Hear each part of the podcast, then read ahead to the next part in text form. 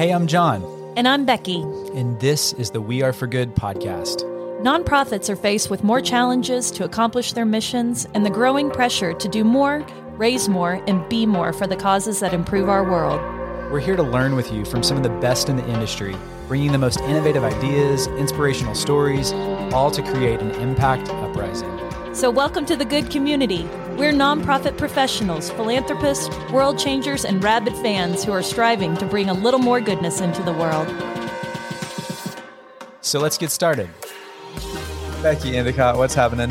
You can see how big my grin is today. uh, we are straight honored to host Dena Williams today on the podcast. Want to thank our really good friends, Jeff Hare and Sarah Adolphson over at the Artemis Agency for connecting us to Dena, who's a certified DEI professional and consultant. She is working for more than 20 years as a staunch advocate for more diversity, equity, and inclusion in all aspects of our lives. And throughout her career, Dena has created and led employee resource groups for corporations and nonprofits.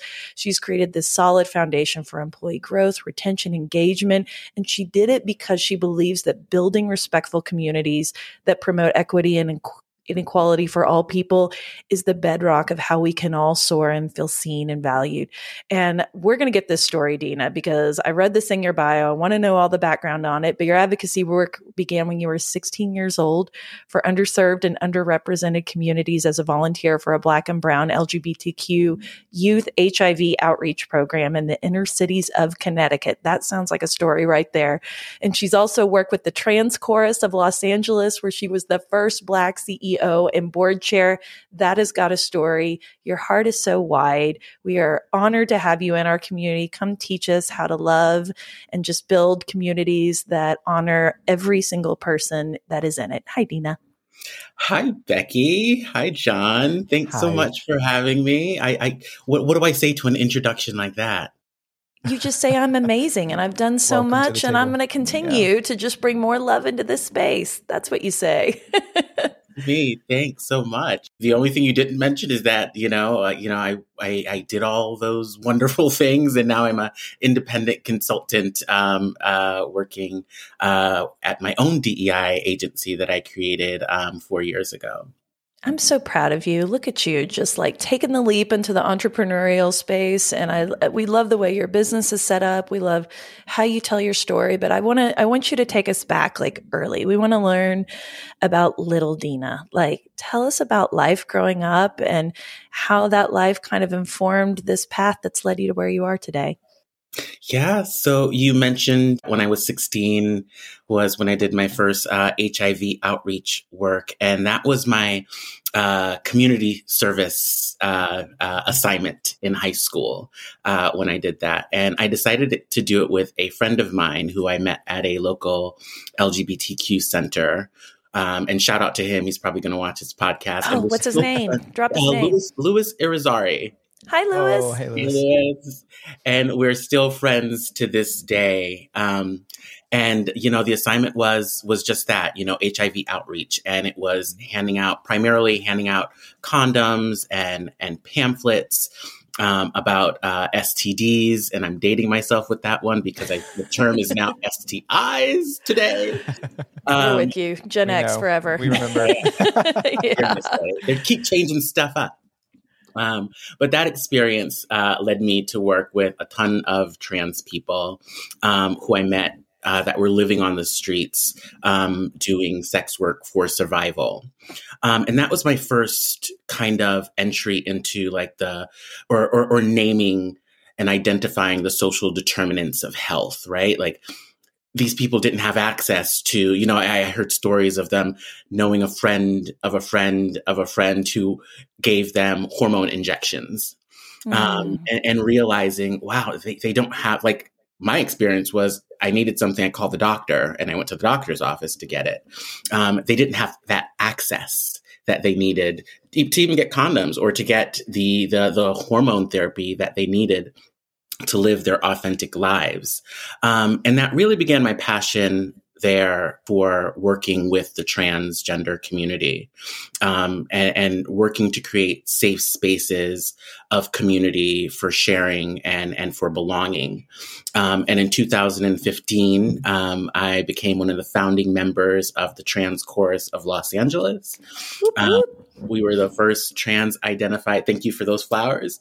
Uh, we were the mm. first trans, all trans identified chorus in the nation, led by a trans artistic director. You know, that was an amazing experience because we were being the first. We were able to have a lot of firsts in the organization. Like we were the first trans organization to perform at Dodger Stadium. We were the first trans organization to perform at Walt Disney Concert Hall. Um, you know, we, we performed on the Grammy stage behind Demi Lovato. It was truly an amazing, amazing experience. So proud of you.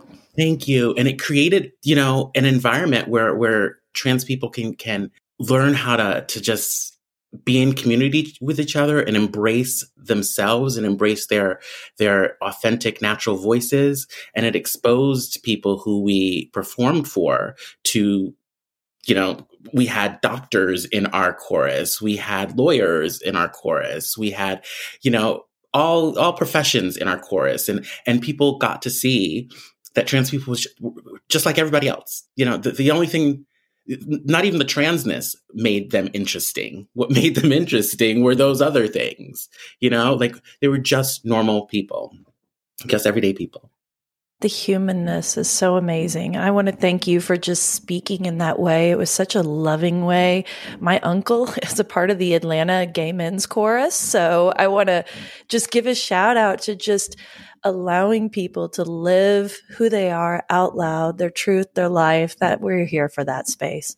You know, the people listening to this podcast, we're all heartbound to creating community and creating inclusive communities around our missions and how we show up in the world. And so your experiences, I mean, have put you on the front lines of that to to figure out really how do you build spaces of belonging and how do you really build respectful community too? Because i know it couldn't have all been easy a path in, in, creating that space. So what kind of lessons could you lift for us from that journey for everybody listening today that wants to build community of belonging in whatever area that they're pouring into? Yeah. I, i'll tell you a quick story um, about the first rehearsal um, of the trans chorus. And uh, you know, it's a funny and a and a sad story at the same all at the same time.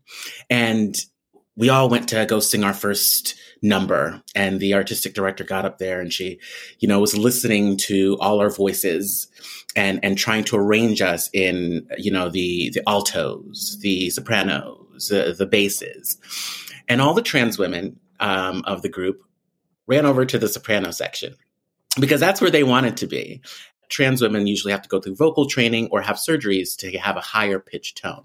So all the trans women ran over to the soprano section. And they're like, I'm a soprano over here. Not one of them was a soprano. And the artistic director, you know, pulled everyone aside and had a heart to heart conversation. And she said, Here in this room, we acknowledge that as being trans, especially as a trans woman, um, if anything, the voice will always betray you betray how you appear in the world, how you show up in the world, whether it's a drive through, whether it's over the phone, um, no matter what the trans woman looks like, they're usually going to get sirred or mistered based on their voice. And she said, What I want everyone in this room to do is accept the voice that you have, embrace the voice that you have, and love the voice that you have. If you're a bass, get over there and sing down in that bass octave with all your heart. If you're an alto, get over there and sing it, sing it out and sing it proud. And, th- you know, everyone got it. Everyone got the message and everyone learned how to embrace their voice in this room. Um, and, and that's one of the best ways to promote you know that safe respectful community where everyone is is seen and heard for who they are. So the, the moral of the story i guess is is creating that psychologically safe space for everyone to be themselves.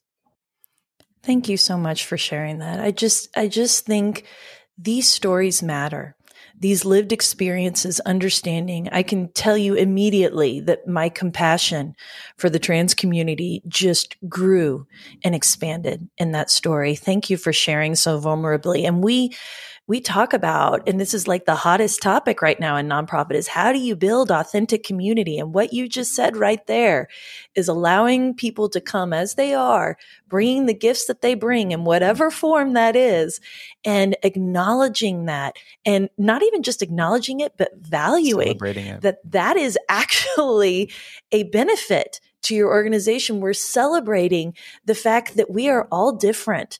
And I mean, we have this phrase at our house. I've used it many times on the podcast. Different is great. Mm-hmm. I've been saying that to my daughters since they were two. It's like if you can embrace that different can be great, I want to like put that in the in the soul of all our nonprofits because we're trying to get people to think differently, to try new things. We got to innovate and it really starts with that community and having this trusted community. And I just want to know from your opinion and your viewpoint, how have you like witnessed nonprofit falling short like in this area? What are what would be like some s- simple steps that we could take to build collective spaces of belonging? I'd love to hear your input on this.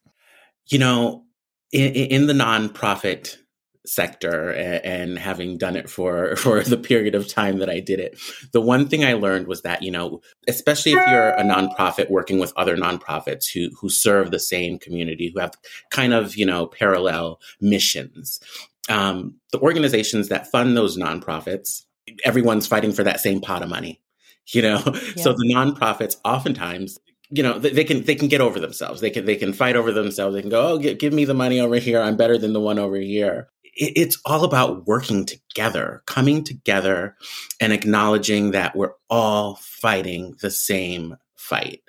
The cause is the same for all of us the cause you know it's the same for all of us. And what we've got to do is work together and find ways uh, to get there together. The, the Gay Men's Chorus of Los Angeles mm-hmm. was instrumental in founding the Trans Chorus of Los Angeles. Oh, um, thanks, guys. We didn't fight over the same yeah. resources, even though we had a lot of the same funders that were, were giving us money to stay afloat. We acknowledged that the uh, battle was in whole for the LGBTQ plus community, and we worked together to make that mission happen. I mean, yes, all of this. And I think we lifted community is core as a trend. And I think as you really dissect what that means for your organization, this sets us up to be able to have these kind of robust partnerships. If you're creating belonging, if you're seeing people for who they are, if you're seeing the identity of these different organizations, the way that we can lock arms together, that's the impact uprising that we describe. So I love those examples so much. We want to like you know really tap your brain because not only are you consulting now but you've had this incredible lived experience. So as we think about building cultures of belonging really we have to counteract this unconscious bias that happens. Can we talk about the difference between equity and equality? How can we start to level the playing field for all and what does that really mean as we as we kind of dig in equity and equality that one's uh you know if i'm not in in my DEI workshop class brain, I'd be throwing up my um, image that we probably all have seen with the yes. the family at the baseball team. You know, they're all standing on the boxes, on the boxes. and they take over the boxes. Um, but to put it in words, you know, equity means, or the book definition, equity means for everyone uh, the same exact way, that regardless of the differences, you know. Um, we're all being provided with the same tools we need to succeed.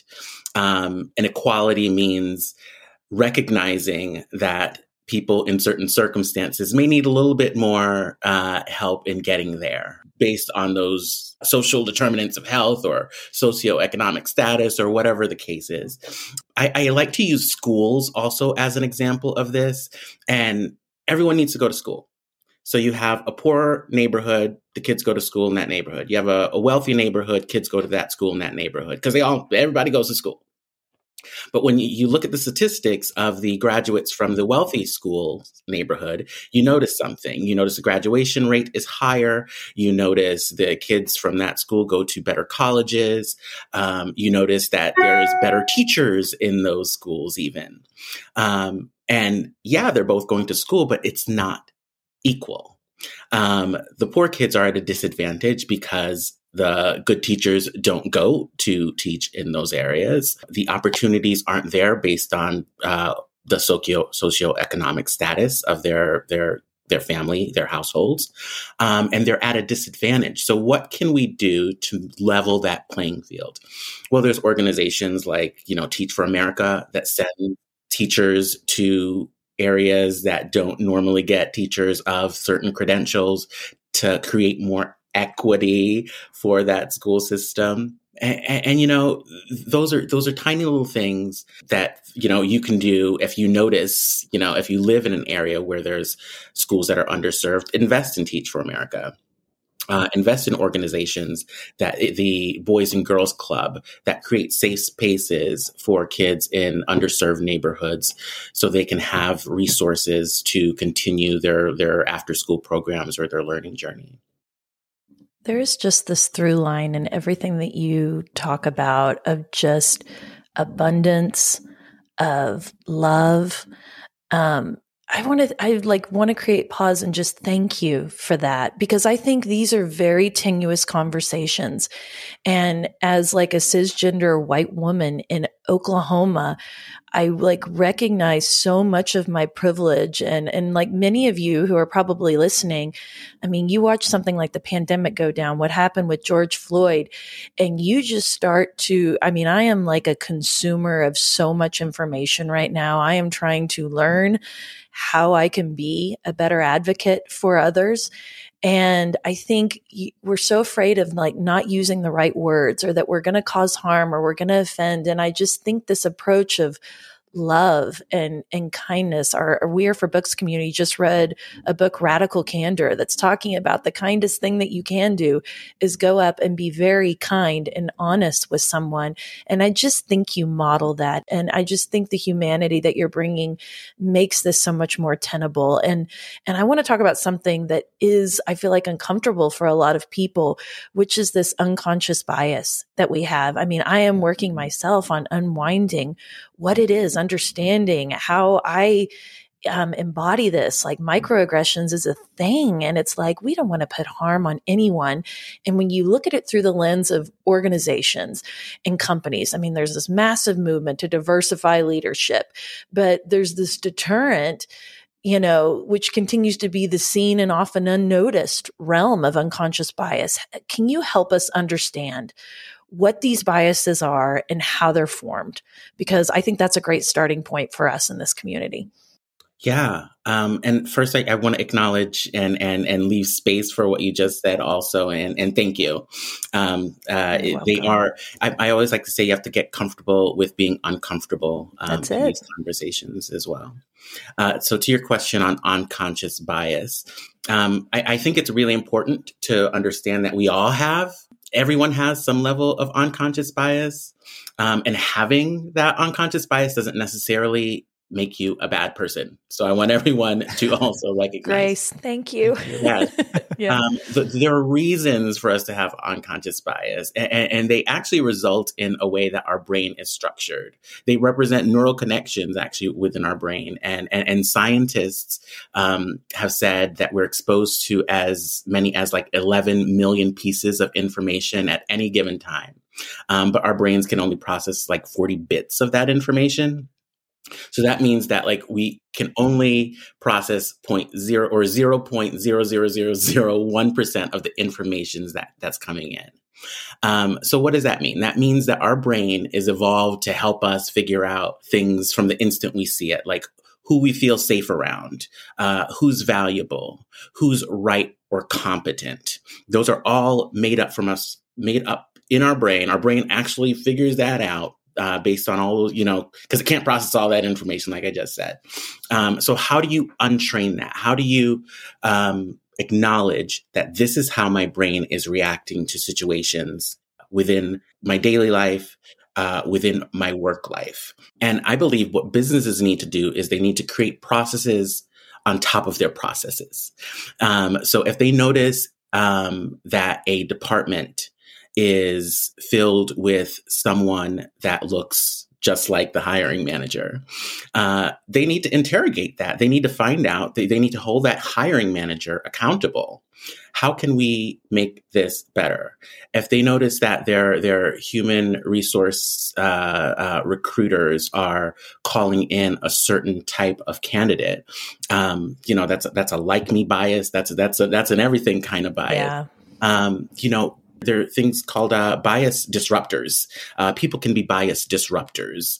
Um, employ those in your organization. Try to get a uh, an automatic blind screening process where you're wiping out a name on a resume, where you're wiping out a college on a resume, location on a resume, where you're not looking at those things where where those tiny pieces of unconscious bias that people don't know that they're actually paying oh, attention. Man, are you right?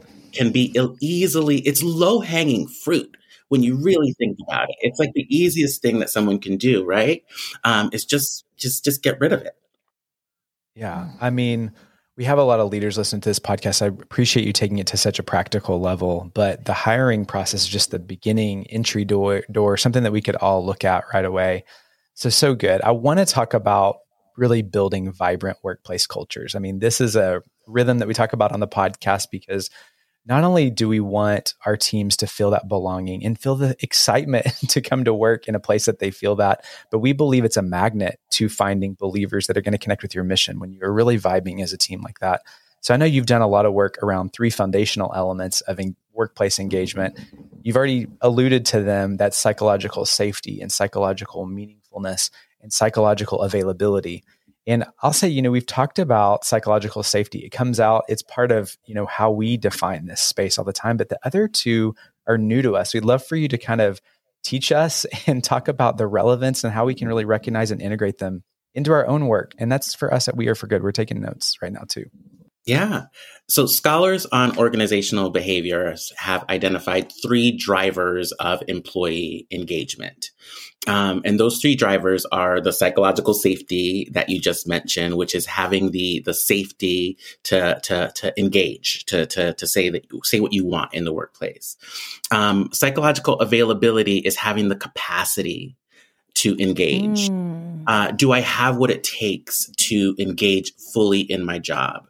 Um, it has a lot to do with someone's individual circumstances, in particular, um, with someone's kind of physical energy and physical resources. Um, and then, you know, it's up to uh, a manager to identify that. Um, my, my employee seems lethargic. My employee seems like they're not engaged in their work today. Are, are they not available for some reason? And, you know, a short talk might identify that, you know, oh, I've got something going on at home. My, my kid is sick um, my grandmother is ill, um, you, know, wh- whatever the case is. That's what psychological av- availability is, having that capacity to engage. Psychological meaningfulness is is more of um, is what I feel when I do my work. It's having a reason to engage. Um, this has to do with whether or not people feel they have a reason to engage in their work. Uh, it has a lot to do with the characteristics of their job. So DEIA work and uh, advocacy work is is taxing. um, it's a lot to consume. The many uh, things that happen in this world that are unfair to historically marginalized communities, but doing the work means a lot to me. Um, so I have psychological meaningfulness in my work. So turn that around to someone who may be doing a job where they're like, I don't, you know, I'm, I feel like I'm turning my wheels while I'm working on this data entry application. They're not passionate about it. They don't have that meaningfulness without their within their job. This doesn't mean, you know, that you should just go ahead and quit that job. It just means that you should find something that that means something to you. It can be w- even within that job. Uh, it doesn't necessarily need to be a different job. Um, find an aspect of that job that means something to you. If you feel good when you complete that job, um, you get a pat on that back or something, make that be your psychological meaningfulness. Dena Diane Williams. By the way, I don't know your middle name. That's just the way that I build drama. what you have just said has rocked me so hard to my core because you're so right. It has to go beyond safety because I think I'm sitting in just the awe of we're sitting here talking about building these authentic communities, how to make people feel safe and seen. And, and I think we're looking at it so externally to our missions. And John, you say this all the time. I'm going to quote you as I always do. Like culture and movement starts from within. And if we don't start creating spaces with our own people, like literally starting inside the house and making sure that everybody has what they need here to not only feel empowered, but cared for, safe, that they can shine and live their full greatness. And we want that. We want that in our mission. We want that in our lives. It enriches absolutely everything. I just think this could be such a huge catalyst for change. And I, I want to also just create space and say thank you for doing this work and for doing it so humanely because I can imagine it takes an emotional toll hearing these stories over and over and pouring in your, your lived experience. And to me, you are just one of these trailblazers who is going in with so much love and so much hope and so much acceptance. And it truly gives me all those things back. Like I have so much hope in the world. So I want to thank you just for the way you've held our hand and, and held our hearts in this. And I hope you listener have just felt empowered and emboldened to go and ask these questions, to do further digging on this, because I think it invites a greater conversation for humanity in. And I'm going to step off my soapbox just a little bit, but I just had to thank you for how vibrant this conversation has been. And we believe that story is one of of those great inflection points of connection and it just brings humanity into us. Is there a story of philanthropy that has just stayed with you? in your life, something where you just felt changed. And it doesn't have to be a monetary exchange, it can be a human exchange. We would love to hear what you have. I will talk about my most recent experience because it left me completely full and, and, and changed. I, I, will take it with me for the rest of my life. And that was um, the Black Queer Creative Summit, um, the first of its kind. Uh, it was hosted by GLAAD um, and, and, powered by Gilead Sciences corporate social um, uh, oh, we love Gilead. Mm-hmm. They do a lot of great work. Um, and this, you know, the Sarah Kate Ellis, who's the the president of GLAAD, spoke at the the opening reception, and she said that for her and the executives in the room, they kept asking the director of communities of color, who was organizing the the event, what was the ROI? um, and it, you know, I, I come from a corporate background myself, and as I looked over the event, I'm like, well, there's not really stuff that you could put here and put KPIs on, or you know, there's not really those those numbers that you're going to get. But what you got from that event was 149 people who were handpicked to attend this event that received such care and so much valuable, resourceful information to empower them to, to go back to their lives and create magic and, and galvanize them to, to, to do something to create change in in in their whatever ethos uh, they came from. They came from around the world. People uh, that attended this, and, and, it was just so fulfilling to be in that space of such, it was completely them giving, pouring into us during the entire event. People that usually pour into, you know, usually pour into other people because a lot, a lot of nonprofits were in the room and a lot of their work was, is rooted in giving back. Um, and this event was all about giving to those humans. Um, and it was just, it was so fulfilling. Holy cow. I mean, it's the same. Yeah, the same through line that I'm seeing is like when you find like minded, like valued people, and the abundance just flows, like how much faster we go together and how much more enjoyable and the belonging that's found in that space. So thank you for sharing that. You're restoring my hope that conferences can be restorative places because a lot of us have been to a lot of them that are not. Oh my gosh, um, so true. You know, as we round out, Dena, we love to just tap your mind and heart of what's a one good thing you would leave with our community today. It could be a piece of advice, a, a hack, a mantra, something that you say to yourself. What's your one good thing today? Uh, Self care. Mm. Do it. And I mean, do it. Um, don't just say I'm gonna like go for a walk. Oh, maybe I'll go to the gym or something. That's not unless that's your jam. That's not self care. Like do self care. Like we are. I curate my Instagram feed, but I still get like the constant barrage of what's going on in the world uh, on a daily basis, which is not good half the time because uh, it's not news unless it's bad news, right? right. Um, so to consume everything that we do on social media, especially if you're working in in, in on the nonprofit space or the social philanthropy uh, impact space, do that self care. Take care of yourself. I like to go to the sauna. Um, that's what you I. And me both.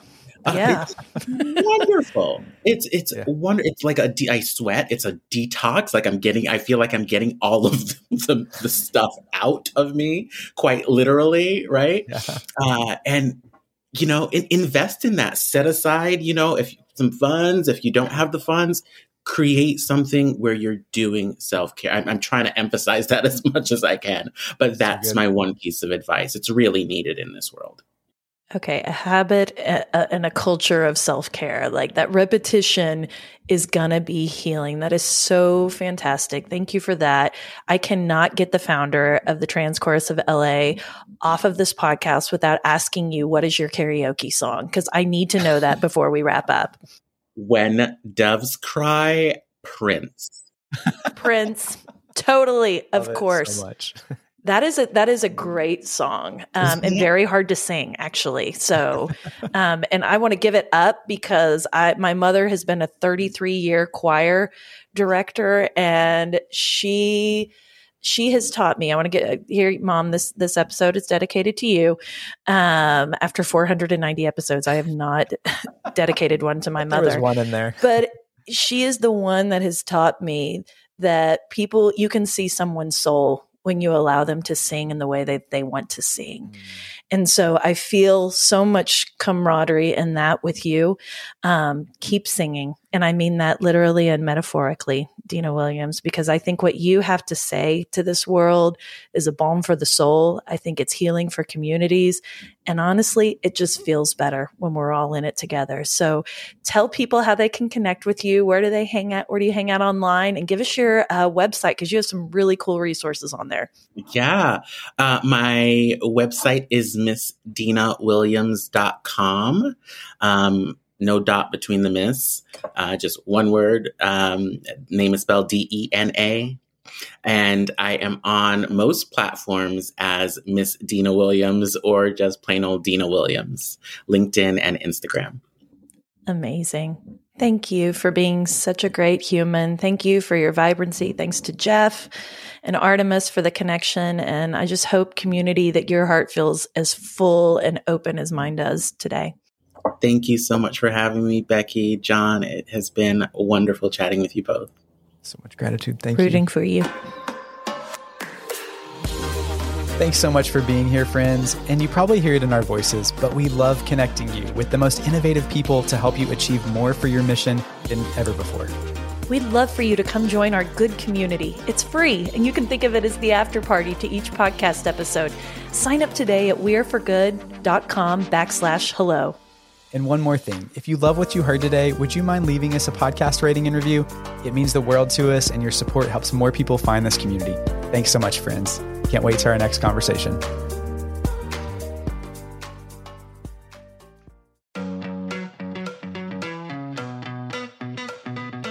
Rabid fans have always powered the We Are for Good podcast, but now Rabid fans can get even more goodness and access by joining Good Friends. It's our listener support community for the We Are for Good podcast. Good Friends comes with perks, exclusive episodes with John and I, including the Good Brief, our new monthly cliff notes of the greatest takeaways and lessons learned from that month, and exclusive AMA episodes where we answer your burning questions and tap our community of experts.